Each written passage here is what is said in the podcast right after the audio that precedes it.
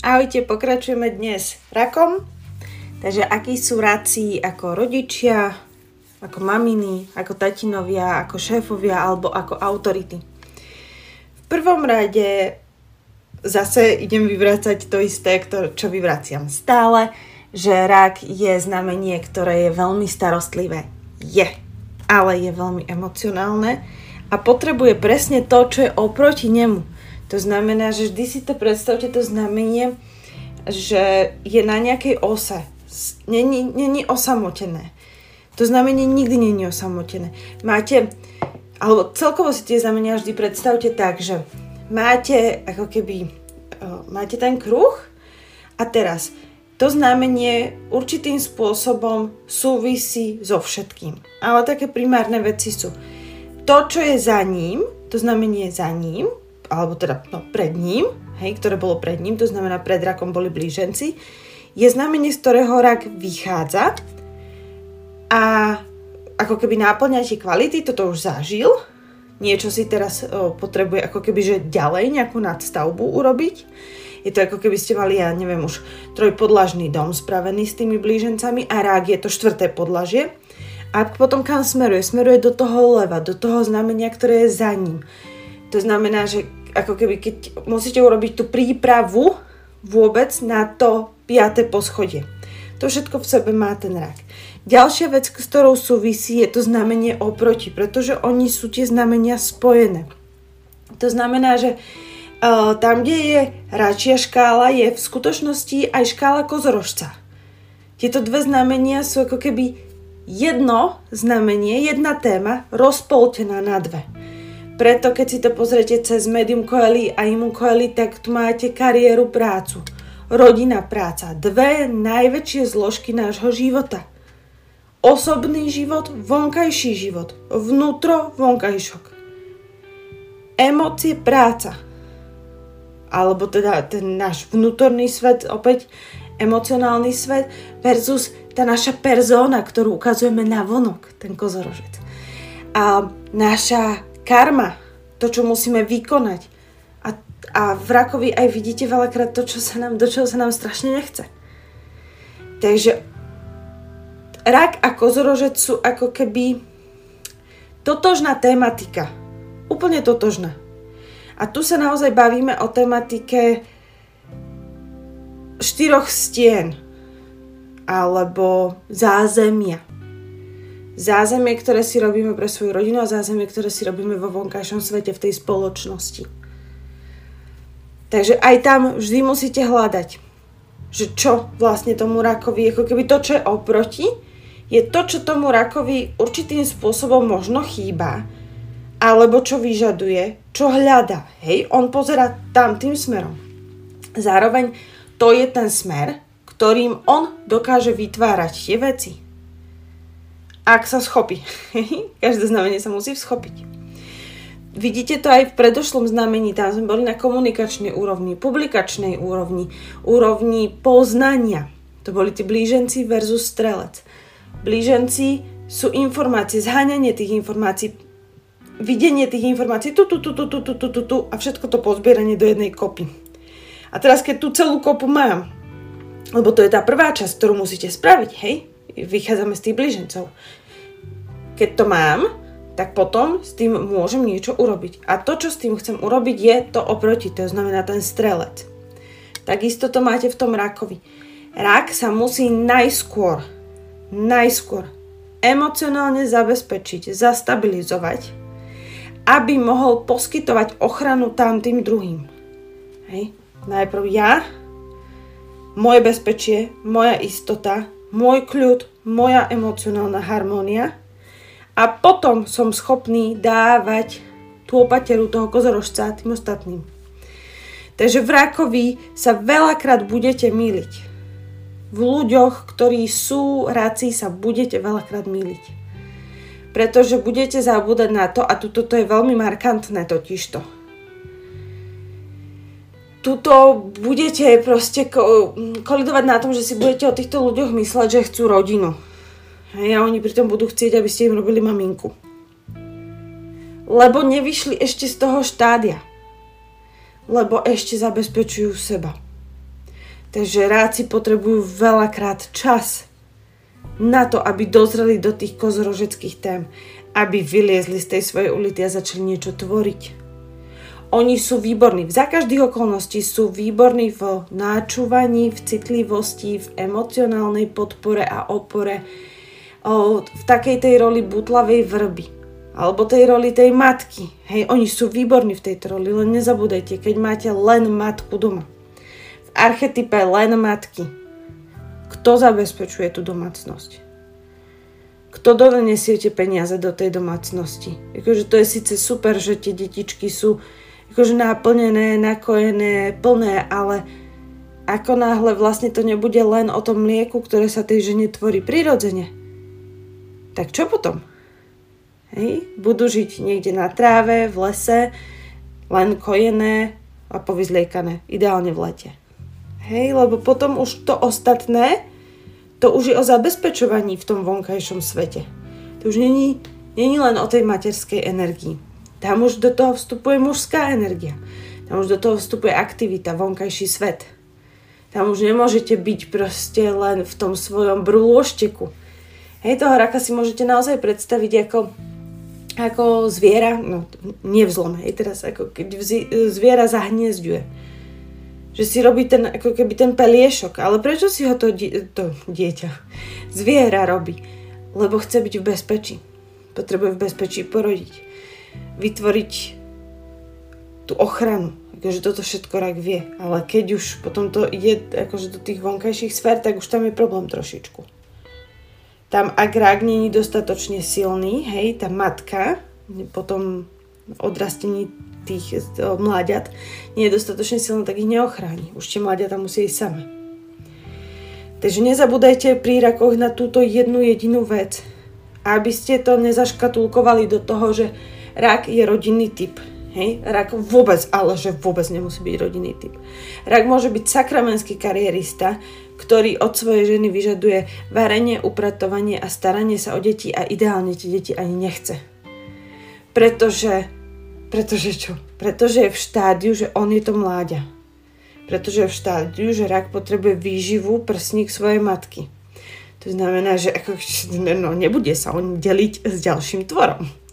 Hej, nájde si ženu, od ktorej bude chcieť túto výživu, ako od maminy, tým pádom už neostáva priestor na ďalšie deti. To potom vzniká ako keby, že z hľadiska treba z rodinných konštelácií vám vzniká súrodenecký boj a žiarlivosť medzi tým mužom, trebárs, a tým, tým súrodencom, teda tým, tým dieťaťom. No? Majú súrodenecký vzťah. Samozrejme, že nám sa toto tiež stáva, ale nezabudajte, že žena v energii raka to má trochu inak, hej, tam je prirodzený uh, ten mesiac, uh, mesiac ako hm, planeta, hej, uh, vládne tomu rakovi. Takže tá ženská energia s tým rakom je v pohode. To je ako keď máte cyklickú ženu. Žena je v pohode s tým, že má proste cyklus. Už vie so sebou narábať, vie narábať so svojimi náladami, vie narábať so svojimi hystériami, vie narábať so svojou depresiou, so svojou aktívnou fázou. Proste žena sa v tom nejako význa. Postavte chlapa do tejto role. Postavte chlapa do toho, že je cyklickou ženou. Cyklickým chlapom. tu sa vám začnú diať proste veci pri tých chlapoch, že im ako žena nemusíte rozumieť. Dokiaľ oni nevidú z tej, z tej roli toho maminčinho mazánka alebo nepretavia sa, hej, ne, nezabezpečia seba najprv a potom nejdú do tej kozorožeckej fázy. Tam sú potom oni výborní, hej, tam sú potom ráci, muži, ktorí zabezpečia tradície, zabezpečia hodnoty, zabezpečia bývanie, zabezpečia dedičstva, zabezpečia vlastne celý ten kolos toho, toho kozorožca, hej, že stanú sa tými pravými chlapmi len musíte vedieť odhadnúť, kde sa ten chlap momentálne nachádza, že v ktorej fáze. Oni sú rodinne založení, oni potrebujú veľmi tú rodinu. Len ide o to, že oni tú rodinu vnímajú ako svoje emocionálne zázemie. A keď oni v sebe nemajú to emocionálne zázemie a hľadajú ho vonku, tak ono ten nový člen rodiny pokiaľ je nejaký treba problematický alebo problematické dieťa, katarzné dieťa, náročné dieťa, ktoré tú ženu, hej, si zoberte, najprv bol muž a žena. Tá žena bola tou rodinou tomu mužovi. Ten pilier, ktorý potreboval, ten rak. A teraz tento pilier je vycúcaný z energie, pretože má náročné dieťa. Dieťa musí prísť na určitú dobu pred toho partnera. Na určitú dobu hovorím, kým to potrebuje. Potom sa partner by mal stať stále na prvom mieste, lebo tam bol prvý. Ale v určitej dobe to dieťa musí byť uprednostnené. Tým pádom partner, rak, zrazu nemá to svoje. Uteka do práce. Uteka presne do toho kozorožca, lebo mu zase chýba ten rak ale uteka do toho kozorožca nezdravým spôsobom. Vyčerpáva ho to. Je nervózny. Nemá to zmysel, nemá to smer. Je to, je to nezdravé.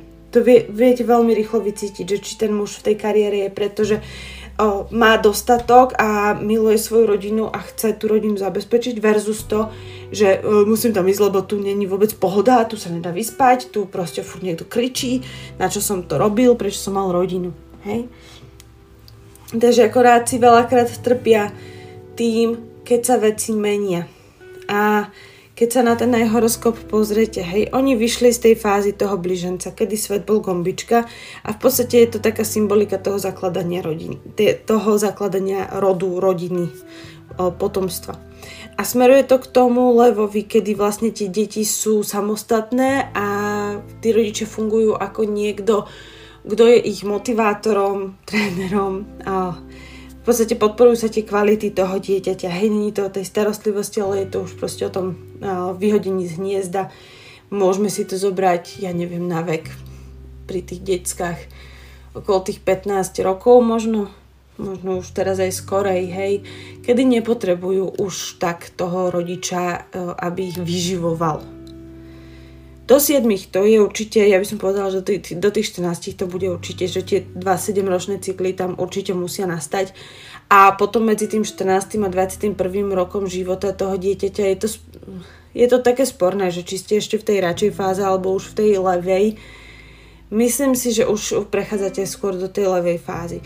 Takže predstavte si toho raka ako naozaj rodiča, alebo teda muža alebo ženu, ktorí majú svojho partnera a rozhodujú sa teraz pre ten spoločný život, spoločné bývanie, spoločnú hypotéku, spoločné autá, spoločných potomkov a začínajú tých potomkov vychovávať od toho narodenia až po tých 14 rokov. Takže aké témy tento život prináša? To sú vlastne tie témy, na ktoré tí ráci ako rodičia majú veľký fokus. To znamená emocionálna a fyzická výbava, zabezpečenie. Ráci vedia byť veľkí workoholici. Práve kvôli tomuto. Že o, potrebujú zabezpečiť to dedictvo. Oni sa neuspokoja s málom. Oni už vlastne v tomto, ako náhle sa tie deti narodia, oni už v tomto momente riešia dedictvo.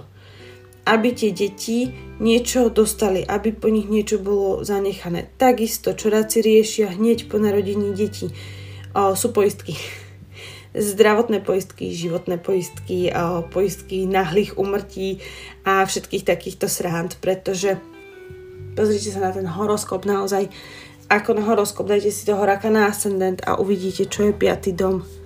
Piatý dom je škorpión. A tu, a, a tu začína tá sranda tej astrologie, pretože jak t- ten rak pozerá na svoje deti ako na škorpióna. Takže a minimálne to prvorodené, hej, druhorodené si môžeme povedať, že druhorodené spustí skôr ten 7. dom, hej.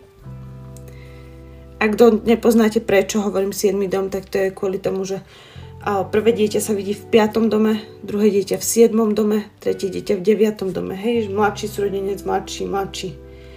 To znamená, deti sú 5. dom celkovo, takisto 5, 6, 7, 8, 9 bavat bavam je tiež 9. dom, takže silne obsadený 5. dom a 9. dom korešponduje s deťmi. Takisto Jupiter ako karaka, alebo teda ako signifikátor detí v horoskope tiež. A potom sa vlastne takto k tomu pristupuje vždy o tri domy. Hej? Takže keď prvorodené je 5. dom, to je ten pokračovateľ, tak jeho mladší súrodenec je 3 domy od 5. domu, to znamená 5, 6, 7. A takto si to môžete pozerať, že čo pre raka znamená prvé dieťa, druhé dieťa, tretie dieťa a tak ďalej. Vo vedskej astrologii na to máte ešte špeciálnu tabulku pre deti, takže tam by ste to videli ako keby úplne jasne. Ale tak zo všeobecnosti. Prvé dieťa. Rák rieši obrovskú transformáciu vnútornú, totálna zmena, takisto dedictvo, takisto smrť. Uvedomenie si vlastnej smrteľnosti je pre raka jedna z obrovských tém, ktoré prichádzajú prostredníctvom prvého dieťaťa. Prostredníctvom druhého dieťaťa tu vidíte toho kozorožca.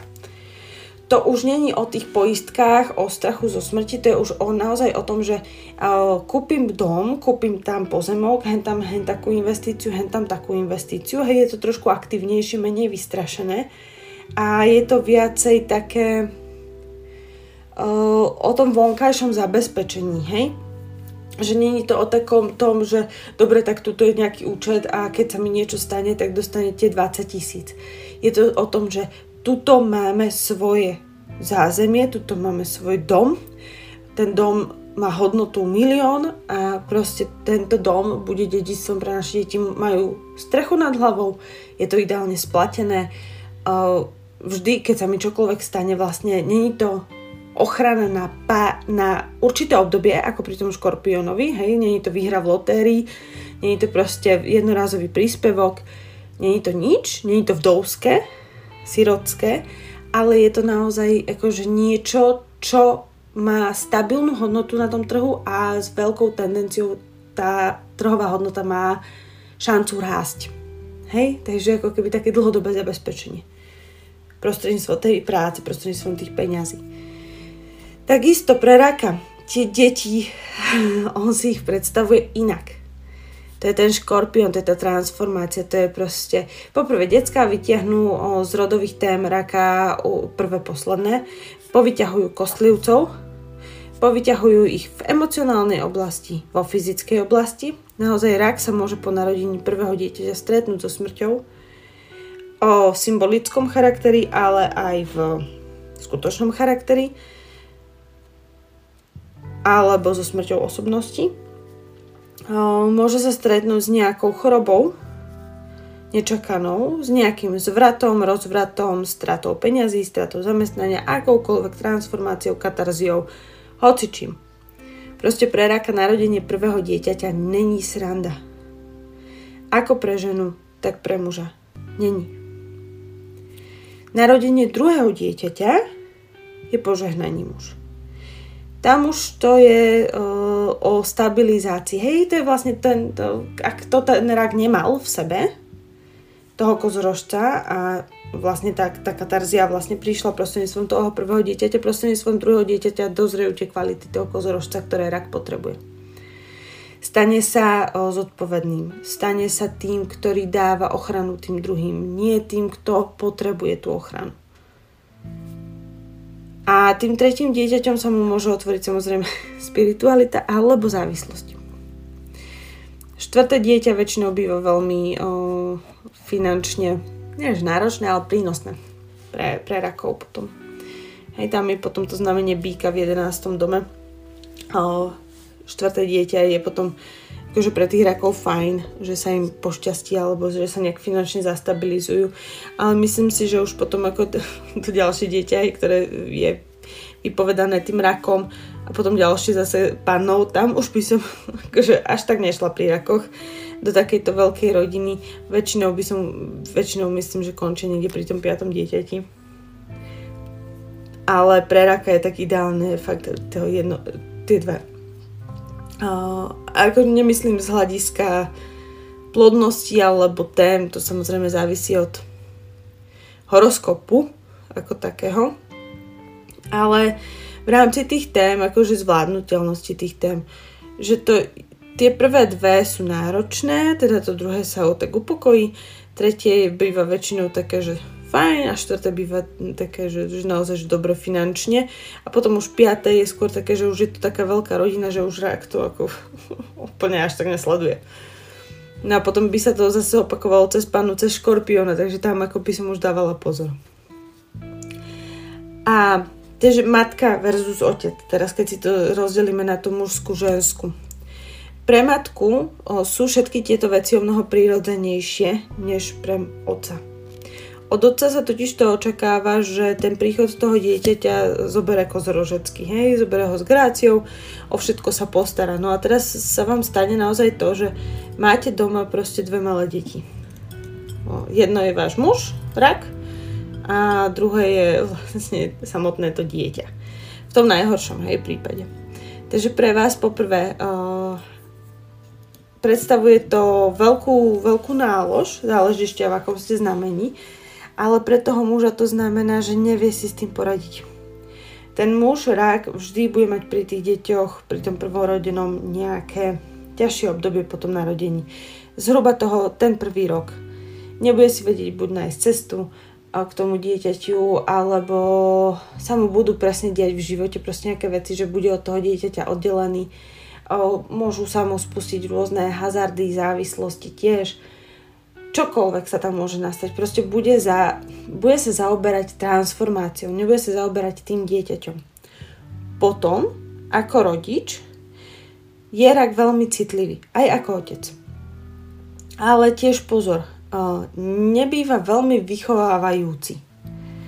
Rodič rák má tendenciu tie deti nechať tak nejak ako keby empaticky plávať a má tendenciu ich rozmaznávať, má tendenciu im dávať priveľa a veľakrát tam máva tú medvediu službu a takú opičiu lásku.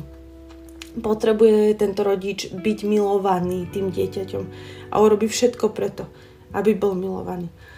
Tí chlapí, uh, tí chlapi, tí otcovia to majú ako ráci náročnejšie naozaj preto, že ich to ako keby drtí aj do toho druhého smeru. Ich to nutí, aby boli, aj oni vlastne, väčšinou ich tá žena nutí aj k tomu, že aby oni boli tí mm, zodpovední, aby o, nastavili hranice. Alebo potom majú tú druhú fázu, že si nájdu presne tú kozorožeckú ženu, že nepracujú na sebe, ale vlastne si to vyrovnajú takto. A tá žena musí tým pádom zastávať rolu tých hraníc, tá žena musí zastávať rolu tej zodpovednosti. Môže sa tam stať presne aj ten, tá schéma, že tento otec je ochotný ísť na materskú dovolenku, on si chce oddychnúť, on chce uh, byť s tým dieťaťom, jemu je bližšie vlastne to, že tam to dieťa hýčka, stará sa o neho, než že je v práci. A potom si nachádza teda ženu na manažerskej pozícii, ktorá je naozaj skôr v tých nohaviciach. Nemusí to zaručene znamenať, že ten muž je v ženskej energii, tá žena je v ženskej, teda v mužskej, ale akože väčšinou to tak býva, že to býva preklopené. A niekde tam treba nájsť ten stred, tú harmóniu, aby si tá žena zachovala ženskosť a aby aj ten muž si zachoval tú mužskosť, aby sa z toho nevytratila tá sexualita. Alebo keď už sú v extrémoch, tak nech sú tam obaja. Hej, že nech tá sexualita tam prúdi, aj keď to bude proste vymenené. Ale jednoducho nejak s tou témou ten rak musí pracovať po narodení toho dieťaťa. Buď teda zo seba sám vydoluje o to, že už není mamánek, ale je zodpovedný otec, alebo to spraví prostredníctvom tej ženy, tej partnerky. A tým pádom vlastne dieťa stále má tú radšiu matku, aj keď v podobe otca, a, a kozorožeckého otca, aj keď v podobe vlastne tej maminy. Tí žeráci bývajú voči tým deťom naozaj že veľmi citliví. Strašne neradí idú do konfliktov, strašne neradí uh, niečo opakovane vysvetľujú, zakazujú, prikazujú.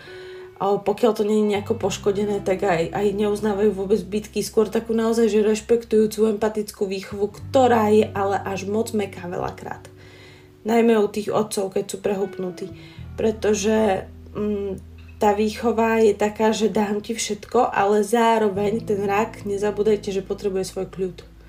To znamená, že to dieťa môže určitým spôsobom postrádať veci, ktoré sú presne takého kozorožeckého charakteru, že chodí sa na výlety alebo uh,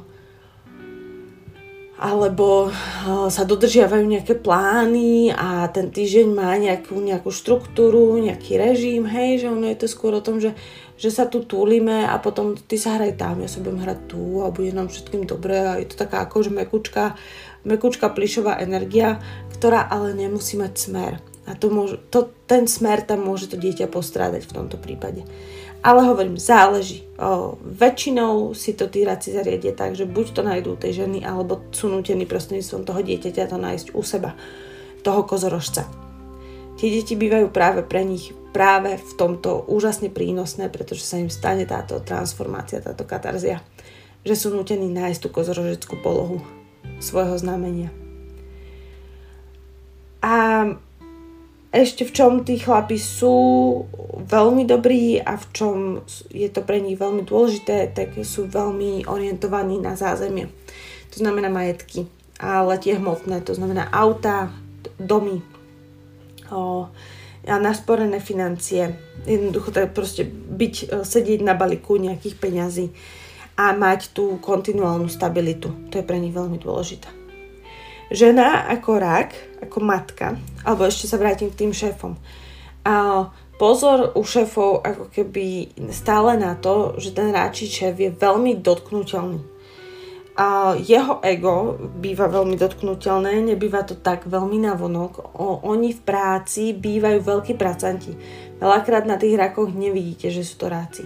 Ale oni potrebujú svoj kľud, oni potrebujú ísť potom domov, oni potrebujú sa niekde vnútorne vyžalovať niekam uniknúť, neberú všetky veci úplne vážne, majú tendenciu proste vypínať tú hlavu a, a vypínať aj emócie, vypínať seba.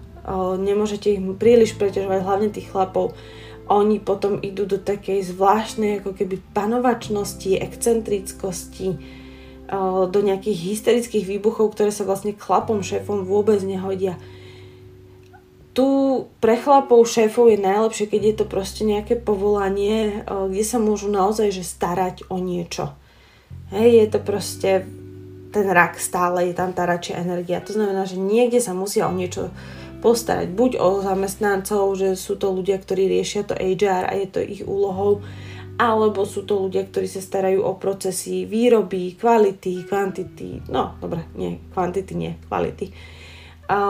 Pohostinstva, reštaurácie, hotelierstvo, zážitky, pôžitky, toto všetko úplne v pohode. Takisto je dobré, keď majú vlastný podnik a môžu si to manažovať podľa seba. Až tak úplne rakom nevyhovuje byť v nejakom tom prostredí príliš rušnom a kde na nich spoliehajú ostatní ľudia, pretože to ich ničí. Hej, psychicky ich to vyplúva tým, že má, majú veľmi silnú senzitivitu a senzibilitu na tých ľudí. Poznajú tie skryté motívy a pokiaľ to prostredie nie je zdravé alebo aspoň otvorené komunikačne, tak majú veľký problém. No a teraz tie ženy. Ženy ako radšie matky. O, áno, samozrejme, ideálne mami. O, to sa musí nechať len. O, tam je toto postavenie veľmi náchylné na poškodenia. Tuto naozaj treba pozrieť na ten horoskop a pozrieť sa, o, aký charakter toho raka vlastne ten, ten horoskop vypľúva.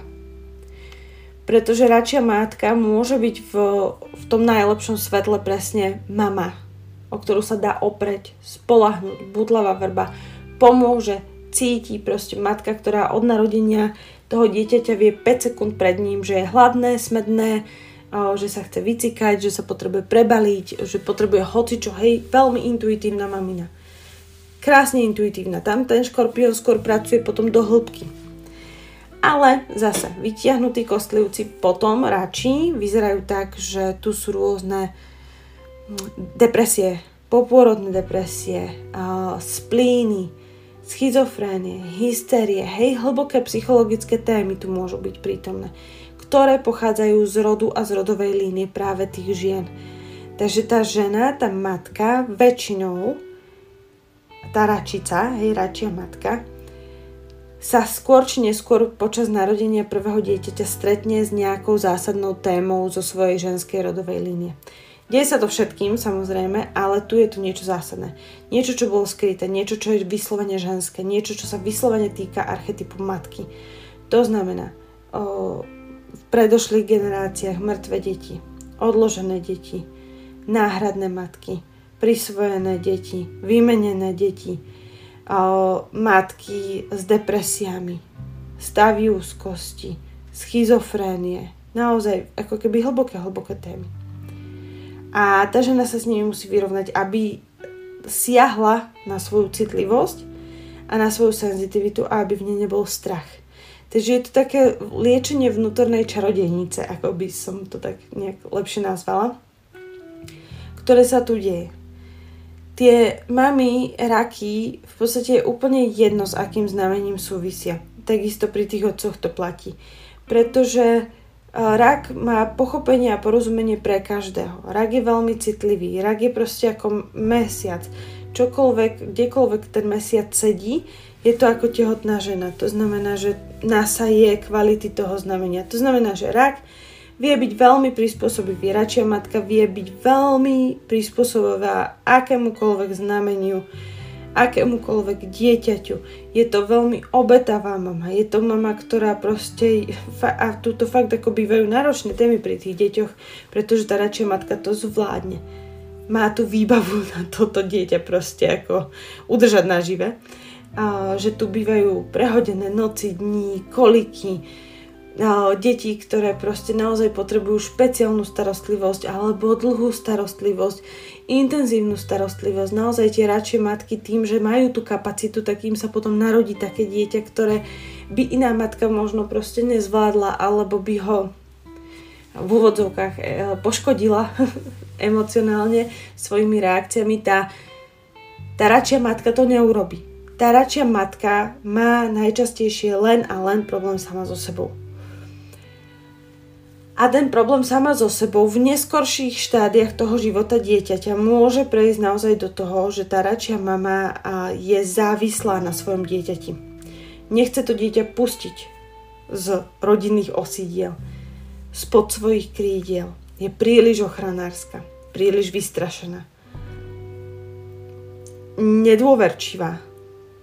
A zároveň z tohto všetko vychádza vlastne z toho, že má strach prísť o to dieťa lebo ju to materstvo ako keby extrémne náplňa. Toto sú naozaj ženy, ktoré oni to nájdú aj v kariére, hej, ja nechcem tvrdiť, že teraz všetky radšej ženy musia mať deti, ale ono to je skôr o tom, že oni potom, keď aj majú tú kariéru, tak k nej pristupujú maminkovsky. To znamená, že porodím si svoju kariéru a budem sa o ňu starať a až do morku kosti, až dokiaľ nevydýchnem posledný krát a dúfam, že kariéra mi príde na pohreb.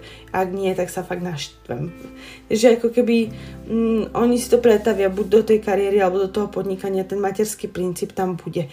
To kojenie, to vyživovanie toho dieťaťa alebo tej kariéry tam bude vždy prítomné takým istým charakterom, tým proste radším, tým vyživujúcim. A takáto mamina uh, áno, bude mať tendenciu nastavovať hranice, lebo proste je to mama, je to trošku iné, uh, je s tým dieťaťom ako keby dennodenne, takže či chce, či nechce, jej vzniknutie hranice na základe toho, že uh, ju to dieťa inak vyždíme.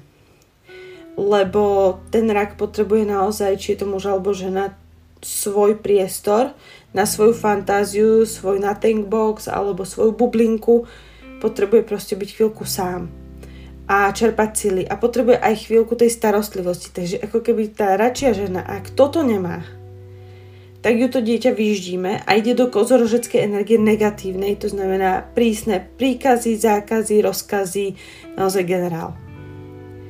Tam je potom matka generál, ktorý, o ktorom by ste to živote nepovedali, že, že je to račica.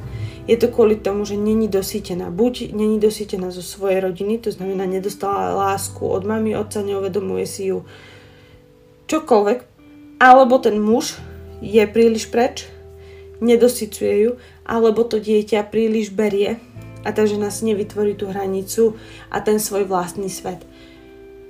Vtedy sa jej stáva vlastne toto. Hej, že vysycha, ako keby tá, tá ženská, tá jinová energia. A ide to do tej, aj, aj má tendenciu unikať potom do tej kariéry alebo do nejakej činnosti alebo stále proste niečo riešiť, niečo podchytávať. A potom treba robí táto radšej matka presne také tie veci, že berie dieťa na príliš veľa krúžkov, zamestná to dieťa, lebo počas toho krúžku má ten svoj kľud. A ten svoj priestor môže tam len tak sedieť a iba tlieskať a tváriť sa neprítomne. Teda tváriť sa prítomne a inak byť neprítomná. Takže ako keby tam treba vždy narábať s tou energiou, ktorú ten rak ako keby má, alebo ktoré to znamenie má. A cez to na to pozerať, pretože tá radšia matka pri tom prvom dieťati tiež prejde nejakou katarziou, ale väčšinou vnútornou, nebýva to taká vonkajšia alebo viditeľná. A stane sa viac sama sebou, stane sa liečiteľkou, stane sa šamankou. To je plne jasné.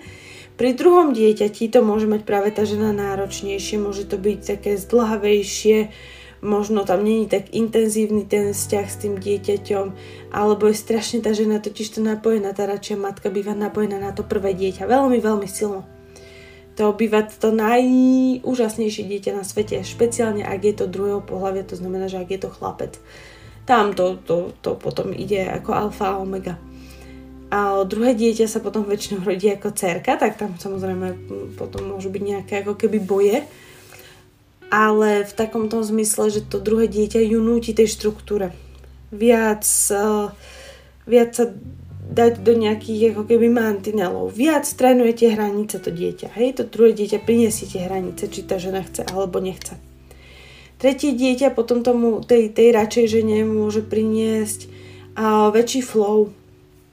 Uh, ale potom aj nejaký zrod naozaj pri tom treťom dieťati by sme tu mohli najčastejšie hovoriť potom o nejakej popôrodnej depresii alebo nejakých týchto témach, ak nie sú preliečené včas, hej.